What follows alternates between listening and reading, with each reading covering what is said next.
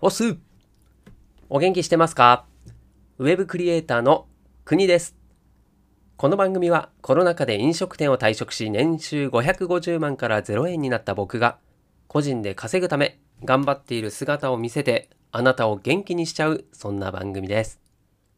さあ、今回はですね、就職訓練日誌のちょっと番外編みたいな感じになっちゃいますかね。えー、テーマがあります。就職率90%。おしゃべり先生から学ぶ履歴書の書き方。これの2回目という形になります。全3回か、多分3回、いや4回になるかもしれないんですけども、ちょっと何回かに分けてですね、今お届けしようと思っているので、詳しくですね、知りたい方は、1回目遡ってですね、この前の放送からもう一回聞いてもらえればと思います。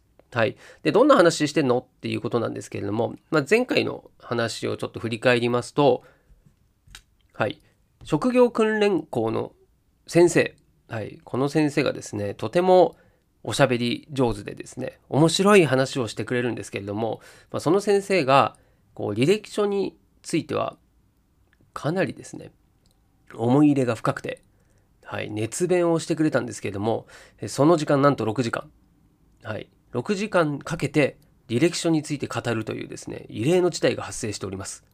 はい。なので、こっちもですね、ただ長い話だったら、こんなね、ラジオでは話さないんですよ。だけど、あ、これは、うん、僕だけじゃなくて、そして、そのクラスメートだけじゃなくて、もう全国の、いや、全世界の人にですね、聞いてもらった方が、多分役に立つんじゃないかなというふうに思いましてですね。はい。まあ、先生には全く許可を取ってないんですけれども、まあ、特許があるものでもないし、僕の言葉としてお,、まあ、お話ししてますんでね。まあ、これは、うん、なるべく広まってほしいなというふうに思ってますんで、もしこの話が良かったなと思ったら、ぜひね、この放送だけでもいいのでシェアしていただけたら、多分助かる人がいるんじゃないでしょうか。はい。というのも、履歴書ってまあ、なかなかね、書かないじゃないですか。で、僕もじゃあいつ履歴書書いたのって言ったら、うん、最近ですね、退職したばっかりでリクルートの、まあ、エージェントの方とですね、キャリアコンサルっていうのをしまして、そこで久しぶりに履歴書書いたんですよ。うん、で、その前はって言ったら、もうそれこそ20年前ですよ。もう21年前かな。就職する時に書いたんで、そんなめったらせったら、めったらせったらってなんだ。はい。ね、ないんですよ。履歴書を書くなんていうことは。ただ、まあ、もしかしたら、いろいろ転職してる方がいて、その都度ね、履歴書書いてるかもしれません。はい。なんで、いつ履歴書を書くかわからないんですけれども、履歴書を書くときに何を大事にして書け、書かなきゃいけないのかっていうのを考えるきっかけにしてほしいんですよね。うん。これが一番大事かなと思います。はい。じゃあ、ちょっと最初にですね、んと、どんな話を今日するのかっていうのを、まず概要をお伝えしまして、そして履歴書の目的とはっていうところからお話ししたいと思います。で、今日の概要はですね、その目的お話ししまして、そして、はい、応募する会社っていうのはどんな会社があるのっていうのをですね、大きく2つに分けて話をする。そして、次が、履歴書はパソコンか手書きどっちっていう話と、そして具体的な書き方。これは多分次の放送にしようかなと思います。ここがね、一番、うん、真の部分になりますんでね。うん。ここはちょっと一番長くなると思うので、ま、この具体的な書き方がもし 1, 1回で終わらなければ2回目、だから全部で全4回になっちゃうかもしれないんですけども。はい。まあ、今日はその前の段階までお話ししたいと思います。はい。さあ、まあ、履歴書の通常のテンプレ。はい。これ、マイナビさんのですね、今ちょっとサイトを見てみてるんですけれども、うんまあ、よくありがちなね、履歴書の書き方っていうのは、まあ、他のサイトにもいっぱい載っているし、そっち見てくれればいいんですけれども、今回は、えー、ちょっとそことはですね、違う、違う目線、目線というか書き方、はい、それをお話ししていくので、うん、絶対参考になると思いますね。うん、なかなかこういう情報って落ちてないので、うんまあ、いずれちょっと僕も文字起こしもしてこうかなと思ってます。はい。まあ、それが、うん、なんだろうな。有料にしないで、あえてね、ここはちょっとオープンにしておいて、うん、なるべく広がるような形がいいかなと思いますね。はい。その上で、そうですね、電子書籍なんていうのもね、これちょっと広めていけたらいいなと思います。まあ、それだけちょっといろんな方に読んでもいただけたらなと思う内容だと思います。はい。で、じゃあ早速ですね、履歴書の目的なんですけれども、何だと思います？履歴書の目的。はい。まあ、なんとなくですよ。なんとなく、履歴書って今までの自分のことを書くじゃないですか。履歴書っていうぐらいですから。自分の人生の履歴みたいな感じですよね。うん。なんですけれども、それって、じゃあ、自分のアピール、自分のことを知ってもらうために書くんだとしたら、じゃあ何のために知ってもらいたいのっていうことじゃないですか。はい。で、そう考えると、最終的な目的、それっていうのは、次の段階に進むための、そのための履歴書なんですよね。つまり、履歴書の先にあることって何かっていうと、面接なんですよ。はい。履歴書を出して、そこで、はい、終了っていう人って多くないですか？まあ、これが、特に今、コロナで退職している方がいっぱいいる。僕もその一人。で、人、今採用してないよっていうところもあるし、もしくは、採用はしてるんだけども、即戦力がいいとか、なるべく若い人とか、いろんな、まあ、選択肢がこう狭められているっていうのが今のコロナの時代なんですよね。そう考えたら、まあ、その面接に行くことすらできない人っていうのが続出しているわけです。なので、履歴書っていうのはめっちゃ大事だよねということなんですよね。履歴書でも落とされたらそこで終了なので。はい。なんで、履歴書の目的っていうのは、面接に行くこと。まずこれを押さえておこうよということですね。で、ここが明確になれば、じゃあ、面接に行くためには何をしなきゃいけないか。そして、履歴書にどんなことを書かなきゃいけないのかっていうのが分かってきますよね。はい。ここをね、ちょっと見失わないようにしていきたいというふうに思います。はい。じゃあ続き、進んでいきますね。はい。で、例えば、通常のテンプレでいくとですね、まあ、マイナビさんちょっと出してすみませんって感じなんですけども、別にこれが悪いというわけじゃないです。何せこれが、この書き方でほとんどの人は書いてますんで。はい。で、名前ありますと。名前あって、住所を書いて、で、電話番号とかメールアドレスって書く欄があって、その次に学歴、職歴って書いてるんですね。まこれ普通です。なんですけれども、履歴書は、職歴に一番差が出る。ですよね。そうですよね。他で住所で差が出るのおかしいじゃないですか。まあ、よっぽどね、海外に住んでますとかだったら、どうやって通勤すんのって話になって、そこで、はい、却下ってなる可能性はありますよね。うん。ただ、どこでみんな差がついて、どこで落とされるか、どこで受かるかっていうと、まあ、職歴だと思うんですよね。うん。で、面接官がどういうふうにこの履歴書を見ていくのかっていうのをイメージした方が、これね、受かるコツになると思うんですよね。うん。で、当然ね、左から順番にこう見ていくわけですよ。はい。書いてある通りね、順番に見ていくわけなんですけれども、そこで、一番右の下の方に結構志望動機だったりとか、自分たちがアピールしたい部分、見てもらいたい部分があるんですよね。つまり面接官が一番最後に見る部分なんですよ。でもその前に、その前の段階でもう、あ、この人ダメだなと思ったら、そこで終わり、よそれ以上読んでくれないんで、まあ、ブログとかと一緒ですよね。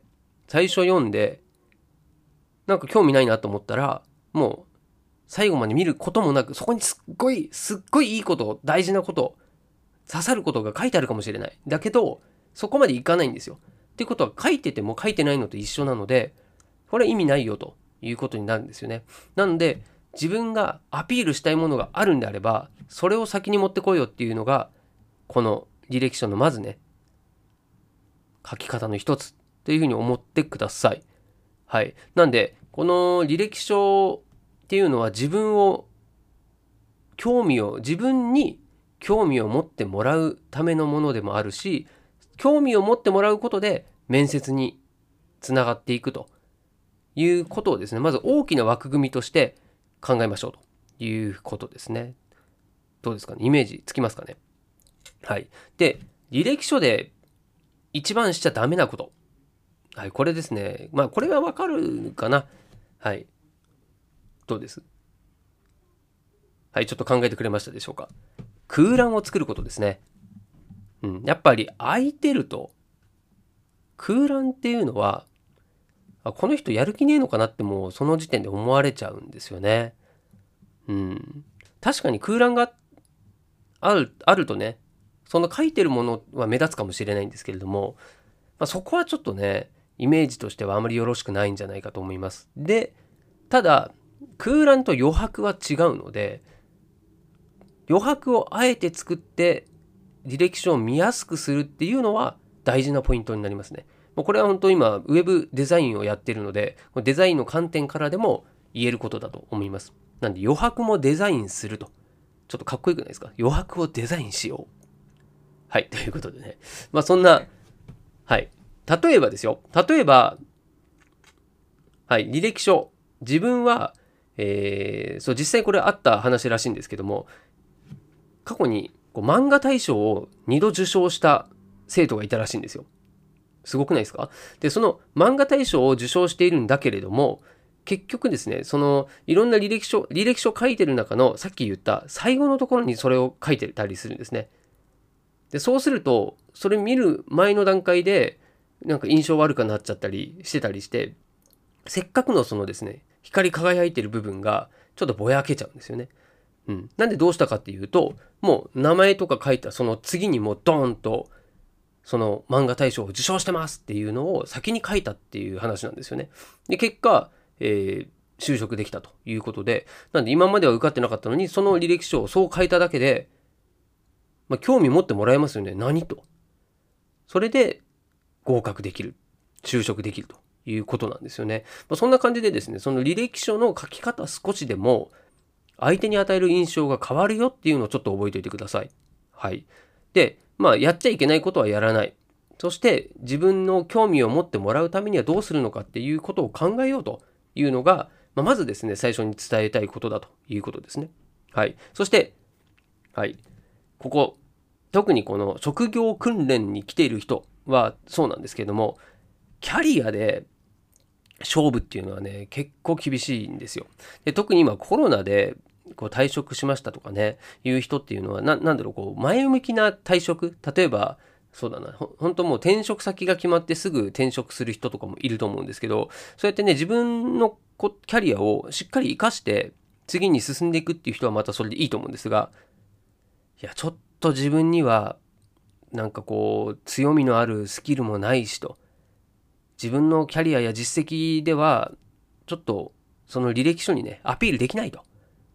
いう人も僕はいっぱいいると思うので、はい。で、僕もね、飲食店で次の転職を決めるとかって言うんだったら、まあそれなりにそのキャリアで勝負はできると思うんですけれども、今ね、飲食店の店長やってましたっていう人が、えー、ウェブデザインで就職したいですって言った時に、なんでこの業種に来たんですかっていうところから始まるじゃないですか。で、まあ、その会社側からすれば不安ですよね。とな、パソコンを、その包丁使ってやられてもなんて思われちゃったら困りますよね。そう考えると、そのキャリアで勝負できないんですよ。じゃあ、どうすんのっていうことなんですけれども、実務経験がないから、勝負できるのはもう人間力なんですよね。この人はどんな人なんだろうと。でそこに興味を持ってもらう。あ、ちょっと一回面接で会ってみたいなって思わせられるかが鍵なので、まそうするとですね、もう、とにかく数をこなさなきゃいけない。なぜかというと、その自分のことを興味持ってもらえる人に出会わなきゃいけないんで。なんでね、例えば10社に面接、いや違う、履歴書を送るってだけでは全然足りないってことですね。それをまず覚えてくださいと。なんで、まずはこれを前提に考えれば、とにかく考えるよりも履歴書を出そう。行動しようぜっていうところにつながります。はい。そして今日の最後ですね。うん、応募したい会社。そして履歴書はパソコンか手書きかという部分ですね。はい。で、応募したい会社、大きく2つに分けられるよということで、1つは強い憧れのある企業。これはもう、うん、例えばね、えっと、その時先生が言ってたのはね、GAFA ですね。GAFAM。はい。GAFAM、なんでしょう、Google、Amazon、そして Apple、もう一個なんだ、GAFA だから、そう、Facebook ですね。はい。そして、M、まあ、マイクロソフトも入るかなというところですけども、こういった大手の海外の会社、それこそシリコシリコンバレーでね、もう活躍している、もう大企業ですよ。そういった企業にもし入れる見込みがあるのであれば、もう自分を殺してでも入りたい。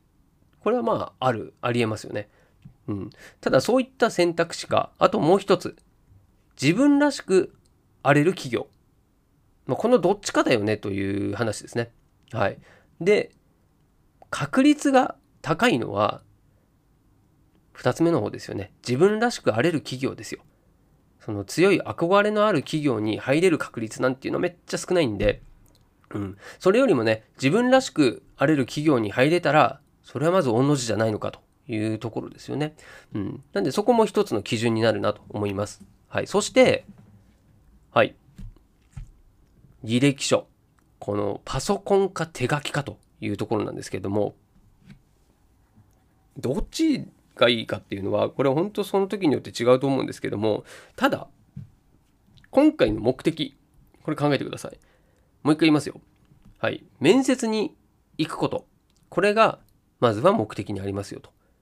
はい。そして、まあ、自分のね、自己表現をするっていうのもそうだし、あと、キャリアでは勝負ができないっていうのも前提に考えたとしたときに、はい。パソコンか手書きか、どっちがいいか、もう一回考えてみてくださいね。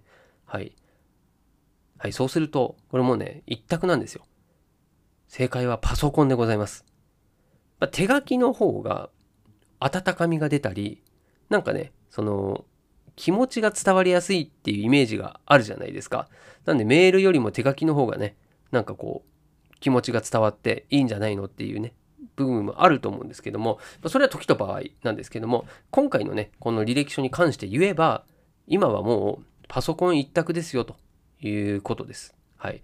特に Web とか IT はですね。で、何がいいのかっていうのを最後説明したいと思います。はい。なぜパソコンだと思いますか？はい。まあこれすぐ答え言っちゃいますけれども、はい。まずデータで作るのが楽ということですよね。まあこれはわかると思います。はい。そして、じゃあなんでね、その楽をすることがいいのかってことなんですよ。っていうのも、人間というかもう日本人は楽をするよりも何て言うんだろうこう自分が時間をかけて作った履歴書っていうところに価値があったりするじゃないですか。こんなに自分のために時間を使ってくれてありがとう。ありますよね。確かにそそれもあるんですけどもただ今回はですねはいスピード重視っていうところもあります先ほど言いましたよねはいなんで早くしなきゃいけないのかっていうと、履歴書をとにかくいっぱい出さなきゃいけない。それはなぜかというと、はい。もうわかりますよね。履歴書を早く出さなきゃいけない。それは人間力を伝えられるようにしたい。自分のことを興味を持ってもらえる人に出会わなきゃいけないから、数をこなさなきゃいけないっていうことですね。じゃその時に何がいいかっていうと、パソコンで入力をして、そしてこれ楽って言ってますけども、そうじゃないんですよね。効率よくやるってことですよね。はい。それがまず大事だよということです。そして、じゃあそのパソコンでやることのメリット、楽。はい、それ以外に何があるかというと、何回もすぐ書けます。書けますよね。はい、すぐ。はい、バックスペースつって書けますよ。修正できます。はい、なんで修正が楽。はい、そして量産ができます。もう印刷ってやれば、シャッシャッシャッって何枚でも出せますと。でほぼコピーで OK ですよね。はい。そしてデータ、テンプレがあるんで。うん、まあ、これ100枚を書くってした時に、手書きとパソコンだったらどんだけの差が出るの？ということになりますよね。はい。なんで、まずは、このスピードが命ということを押さえておかなきゃいけないよということですね。手書きで1社応募するところを、パソコンだったら 10, 10社、それ以上応募できる。どっちがいいですか？っていうことです。はい。まあ、時には手書きの方がいい場合もありますよというのも確かにそうなんですけれども、えジムのね、話、ジムの先生だ、ジムの人だったり、あとは保育士、うん。あと、レストランとかもね、結構そういった傾向があるかもしれません。はい。あとはな、字が、自分の字がうまいから、そこを興味持ってもらいたいと。はい。まあ、そんなのもあると思うんですけれども、まずはですね、このパソコンか手書きかというところは、パソコン一択でいこうということになります。はい。ということで今日はですね、ちょっともう20分もかかってしまったので、この辺で終わりですね。え、次回、また引き続き今度は具体的な履歴書の書き方に進んでいこうと思いますんで、気になっている方はですね、次回もぜひ聞いてください。まあ、これを聞くことによって、履歴書の書き方は、あなたの履歴書の書き方は、ガラッと変わると思います。もうすでにね、今回、今日聞いた話でも、それは十分変わっていくんじゃないかなと思います。なぜなら、そう、履歴書の目的とは、面接に行くことだっていうところをですね、もう前提に置いて、履歴書を書くだけでも全然変わってくると思います。はい。そして、そのためには自分に興味を持ってもらわなきゃいけない。履歴書に書いている内容に興味を持ってもらわなくちゃいけない。っていうことはどうやって書かなきゃいけないの？っていうのを自分で考えるだけでも違うと思います。はい。なので次回聞くまでにですね、自分なりの書き方っていうのをちょっと考えておくと、答え合わせという形で聞けるんじゃないかなと思います。そうすると、まあ、インプットの質が変わると思いますんでね、自分なりの考えをまずはちょっと考えてみてください。はい、ということで、合わせて聞きたいは、はい、合わせて聞き聞いて、聞、聞、聞、聞、聞いていただきたい、はい、話ですね。それ、まあ、前回聞いてない方は前回聞いてもらいたいんですけれども、はい、この職業訓練日誌のボリューム1、はい、こちらのリンク貼っときますんでね、まだそっち聞いてない方は、えー、第1話から聞いていただければと思います。はい、いざ入校式へという話です。はい、ということで今日も長々と最後までお付き合いいただきました。本当ありがとうございます。明日もですね、はい、引き続きまた聞きに来てくれるととても嬉しいです。弟家お相手は国でした。したっけね